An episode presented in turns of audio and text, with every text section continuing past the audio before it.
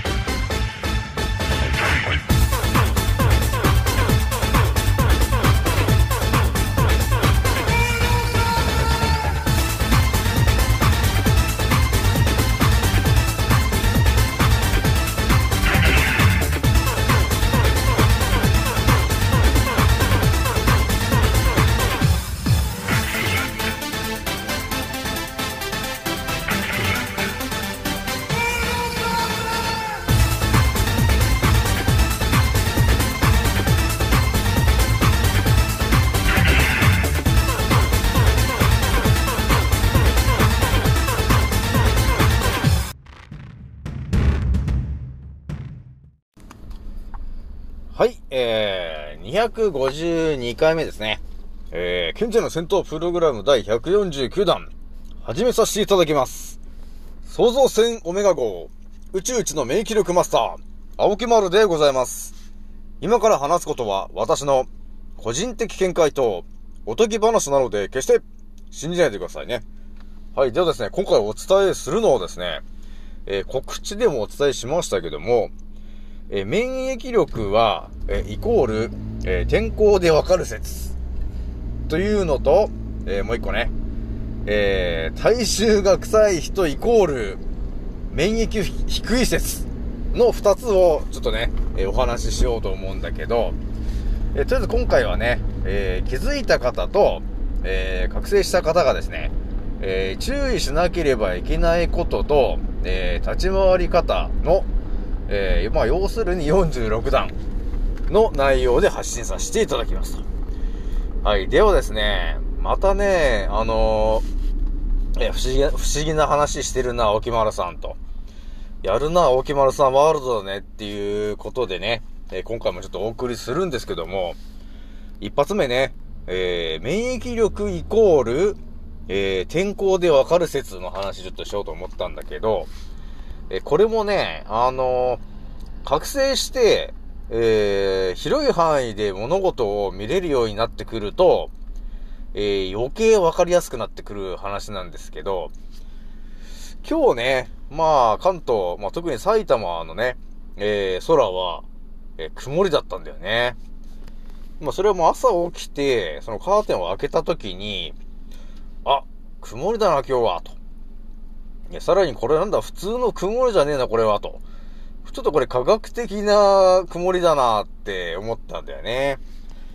まあ、それも空をね、見れば大体すぐわかるんですけども。でね、もう朝ね、もう大体わかるんですね。あ、この科学的な、この曇り空の時は、えー、大体ね、あの、免疫力の、えー、低い方はですね、もろに影響を受けるから、ああ、今日は休む人多いんだな、っていうことが、えー、事前にわかるわけだね。で、案の定、会社に着いて、えー、仕事が始まるまでの間にですね、えー、5人ぐらいね、えー、女性のパートさんがですね、今日はちょっと体調が悪いんで、と、えー、いう電話が5人来ましたね。はい。というわけなんで、もう科学的なね、えー、曇り空だと、えー、いうのが、えー、分かってしまうとですね、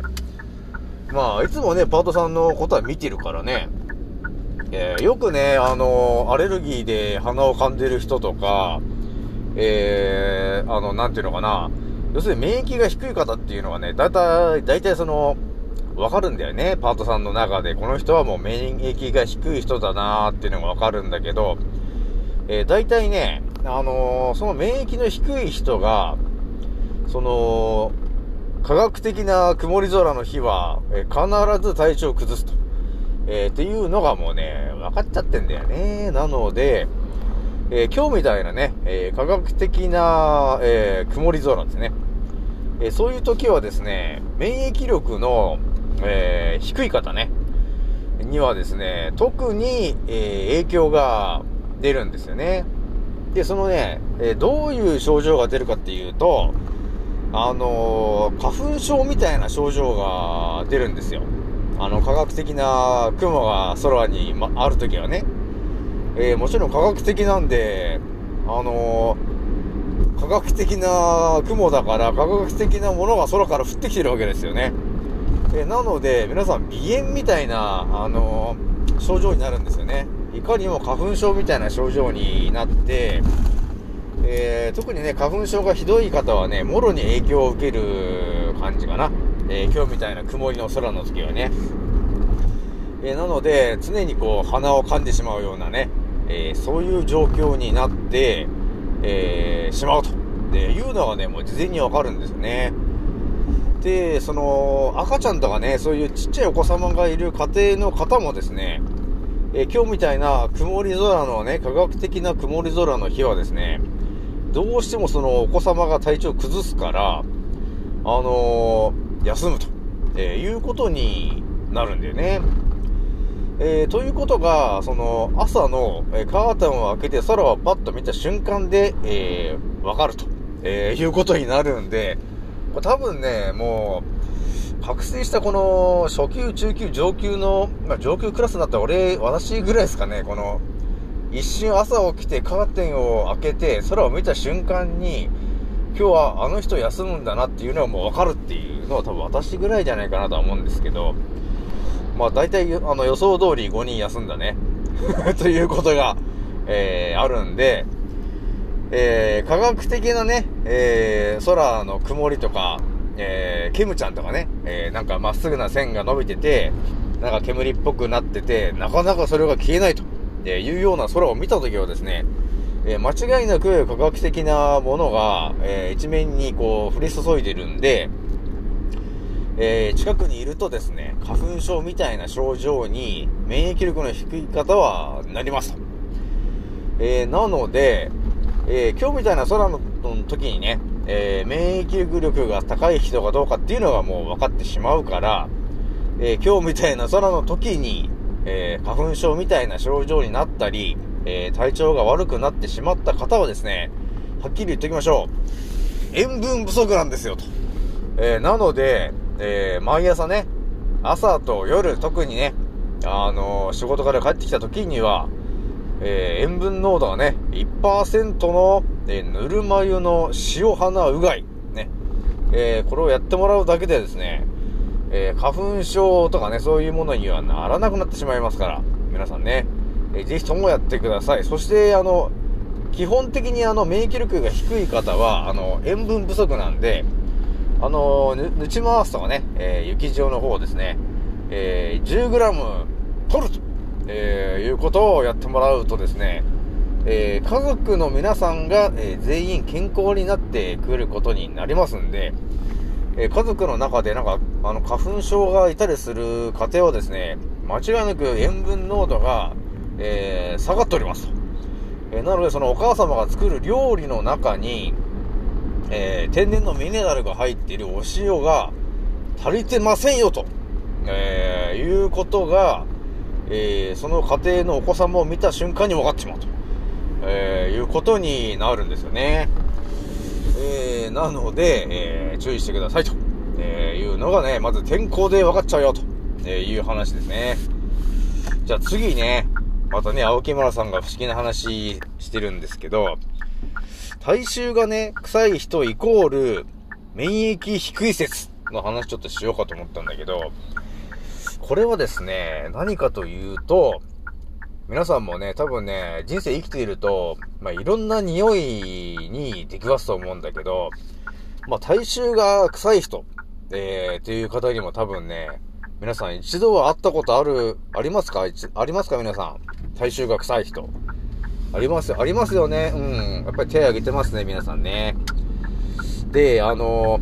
体臭が臭いだから、まあ、体が臭い人とか、まあ、口が臭い人とかね。あと、その、まあ、脇が臭い人とかね。まあ、いろんな人がいますね。足が臭い人。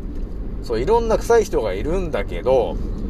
えー、覚醒してね、えいろんな情報が入ってきたときに、こう思うわけだね。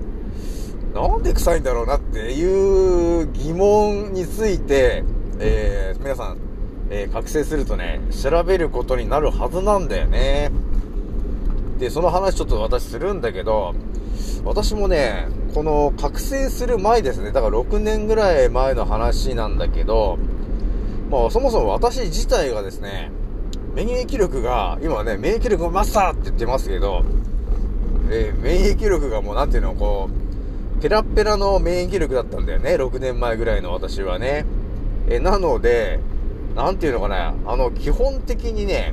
あのー、花粉症だったんですよね、私、6年前の私はね。えそして、毎月風邪ひいてたんですよね。免疫力が低すぎてね。えー、で、好きなものは、あのー、人工甘味料ね、アスパルテームとか、アセスルファム系とかがね、入ってる、あのー、ゼロペプシとか、ゼロコーラとかをね、毎日3本ぐらい飲んでたんだよね。まあ、職場がね、ちょっとね、あのー、熱い釜の前でなんか色々と、あのえやるところだったんで、とにかく暑いと。えー、だから毎日汗だくになり、その、えー、ゼロペプシとか、ゼロコーラをなんか2本から3本ね、えー、その、え、人工甘味料のやつを飲んで飲んでたわけですよ。え、そうしていると、やっぱりね、免疫力がね、ガンガン下がってくんだね、そうするとね。で、そうなると、やっぱり、鼻炎がね、治んないんだよね、花粉症が。でそして、なんか気づいたらもうそれ花粉症が悪化しちゃって、蓄膿症になっちゃったりとか、え、しちゃって、もうなんか常に鼻声みたいな感じになっちゃった、なっていたんですよね。えー、で、さらにね、免疫力がやっぱり低いから、もうなんかね、すぐ風邪ひいちゃうんですよ。あのー、朝起きたらなんかね、喉が痛くてね、ああ、これ風邪じゃんみたいな、もうなんか、毎月風邪ひいてるみたいな感じだったんで、だからものすごい免疫力がね、低かったんですよ。その当時、6年前に私はね。それがですね、今この私はどうなってるかと言ったら、もう、1年に1回風邪ひくかどうかと、えー、いうぐらいの、えー、免疫力が高くなったから、朝起きて、あのー、まあ、喉が痛いと、ね、いうことがあったとしても、えー、その喉が痛い原因も全ても分かってるし、だからそれの対処の仕方も全て頭に入ってるから、えー、もう朝一瞬で、よしっていう感じで、あの、えー、それ以上悪化しないというテクニックを身につけちゃったんだよね。まあ、それがあれね、あれですよね、さっき言った、あの、塩花うがいの話ね。えー、そう、私、塩花うがいというテクニックを身につけてからですね、えー、ほぼ、えー、3、4年ぐらい風邪をひいてないと、えいうことになってるんで、えー、全て塩鼻うがいというものをすることによって鼻の奥の上咽頭のところについてる汚れをただ、ま、朝と夜取ってるだけなんだよね。でそうすると風邪の菌が悪化しない要するにコロナが悪化しない、え、ということが、えー、自分の体で実験をして、えー、もう確認したんですよね。えなのでこの新型コロナと呼ばれてますけどもえー、コロナというものは鼻の奥の上咽頭っていうところにピタピタっとこうたくさん張り付いて増えることによって、えー、風邪の症状、えー、と呼ばれてる人間の免疫反応を起こすんで、え毎日塩鼻うがいをしてやれば、え別に悪化することはないんで、何もビビることはないと、えいうことになってしまいます。で、お金も特にかかんないからね、ただ、あの、お塩ぐらいしかかかんないから。で、やっぱり1%の、えー、塩分濃度が1%のお塩と、えー、あと体温に近い、だから37.5度に近いぬるま湯の、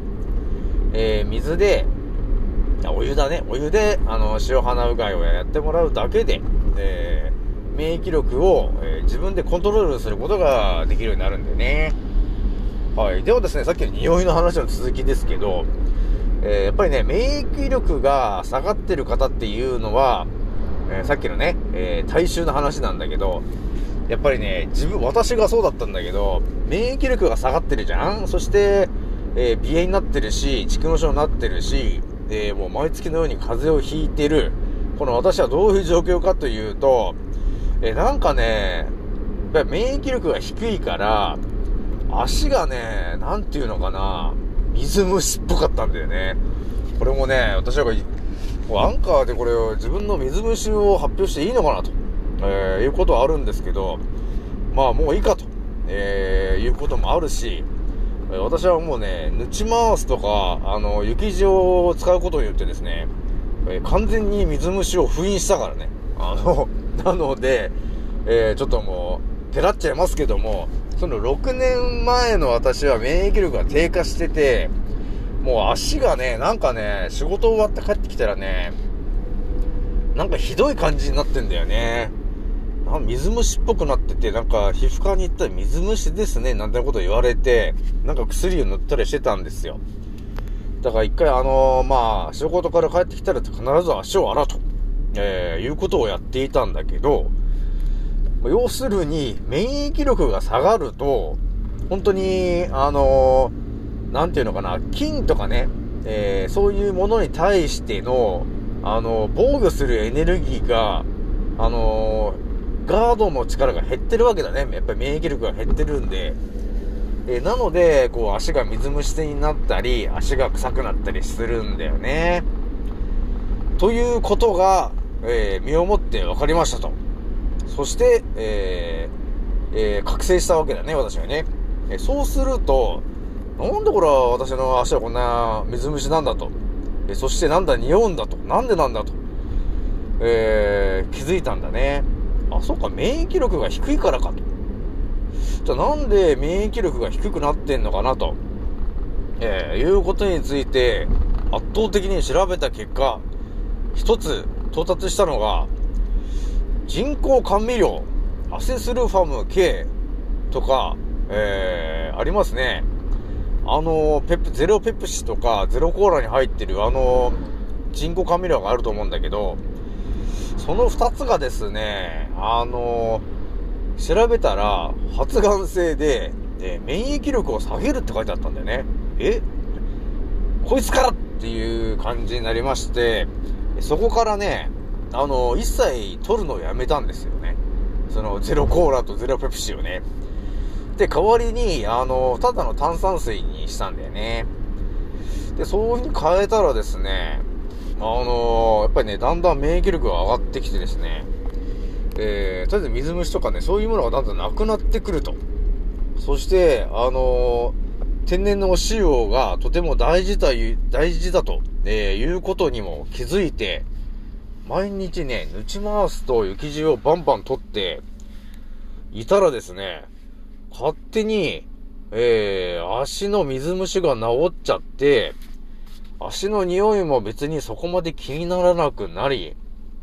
えそして蓄膿症は、え勝手に根治しちゃって、花粉症も根治させてしまったと、えーいう、えー経歴を持っているのがこの、えー宇宙一の、えー免疫力マスター、青木丸私なんですよね。えーなので、皆さんね、匂い。でやっぱりね、これはね、結構ね、人間の、あのー体の悲鳴と、えーいう風に捉えてもらった方がいいかなと、えーいう風に思うんですよね。なので、だからね、やっぱあれかな、その、家庭で言うとお母様が気づくのが、多分ね、旦那様のね、あの、体臭が多分気づくと思うんですよ。なんかお父さんはだいぶ足が臭くなってきたなーって、えー、いうことに気づいたら、なんで臭いのかなってね、考えるわけ。えーそうすると、えー決まって塩分濃度が低下してるから、えー体の免疫力が低下している。えそうすると、結局ね、腸内環境がね、あの、あんまよく、よろしくないわけですよ。でそうすると、え吸収と代謝がうまくいかなくなってて、えー一日の中でデトックスするためのエネルギーが低下してるわけ。えーそうすると、心臓から離れてるところが一番影響を受けやすくなるので、足にね、影響が出るんですよ。遠いんで。えーなので、足が臭いと、えいう旦那さんがいましたら、そして水虫だと、え臭いんだと、えいう方がいたらですね、え間違いなく塩分濃度が低下していると、えーいう、えーその、えー人間の体の悲鳴なんですと、えーいうことになりますので、えーまあ、即効性のあることで言うと、まあ、あのー抜ち回すとかね、まあ、雪塩をまあ、抜ち回すがいいかな、とりあえず。毎日 10g、えー、必ず取るように食生活を変えてもらいますと。で、お味噌汁とかで、ちょっと濃いめのね、えー、お味噌汁に変えてもらうのと、あとはね、やっぱりね、足に結構ダメージが蓄積されてるんだよね。汚れが溜まってきてるから、えー、抜ち回すとかを、えー、洗面器にね、ドシャってこう、まあ、そうだね、まあ 2g ぐらい、2g、3g ぐらい入れても入れてもいいかな。で、で、ぬるま湯にちょっとしてもらって、そこに足湯してもらうっていうね。えー、っていうことを、あの、その臭いとか水虫の人は特にそれをやってもらうだけでですね、足から天然のミネラルをね、とお塩、塩分を、えー、吸収させてやるとですね、えー、ものすごい効果が、えー高くなるんで、えやっぱりね、いろんなとこからね、吸収できるんで、まあ、皮膚からもね、あの、吸収できるんだけど、その水虫とか足が臭いと、えーいう方は、えーすぐに効果が、えー何かないかって言ったら、やっぱり打ち回すとかね、えーそういう天然のお塩を、えーまあ、洗面器にまあ、2、3グラム、ドバッと入れてもらって、あとはまあ、ぬるま湯とかに、えーまあ、体温と近い温度にしてもらって、そこで足湯してもらうと。まあ、5分ぐらい足湯してもらうだけでですね、えー足に、えー溜まってる汚れがじわじわと、えー溶けていくことに、溶け、溶けて出ていく、えーということになるんで、えーだんだんね、えー水虫が勝手に治っていって、えー匂いも、えー匂わなくなってくるから、えーぜひともね、えーちょっとそれをやってみてほしいなと、えー思うんですよね。えーなので、結構ね、匂いっていうものはね、あのやっぱりね、五感を使って皆さんね、えー人間の体を見てもらった方がいいんだけど、匂いというものはやっぱり体の悲鳴だと、えー思ってもらった方がいいかなと思うんだよね。これね、臭い匂いだとなんか嫌な気分になっちゃうじゃないですか。えーなので、やっぱり臭いというのは、臭いイコール、あの、健康じゃないと、えーいうことがわかるんで、えーぜひともね、えー塩分不足から、えー解放させてもらって、えー塩分濃度をね、高めることで、免疫力が数倍に、えー上がるんで、えー水虫とかね、そういう匂い系を発してるところが、えー改善してきます。えーあとは、まあ、足を言ったから次は口口が臭い人っていう人がいると思うんだけど、えーそれは、えー口が原因じゃなくて、えー大元はどこかっていうと、腸内環境なんだよね。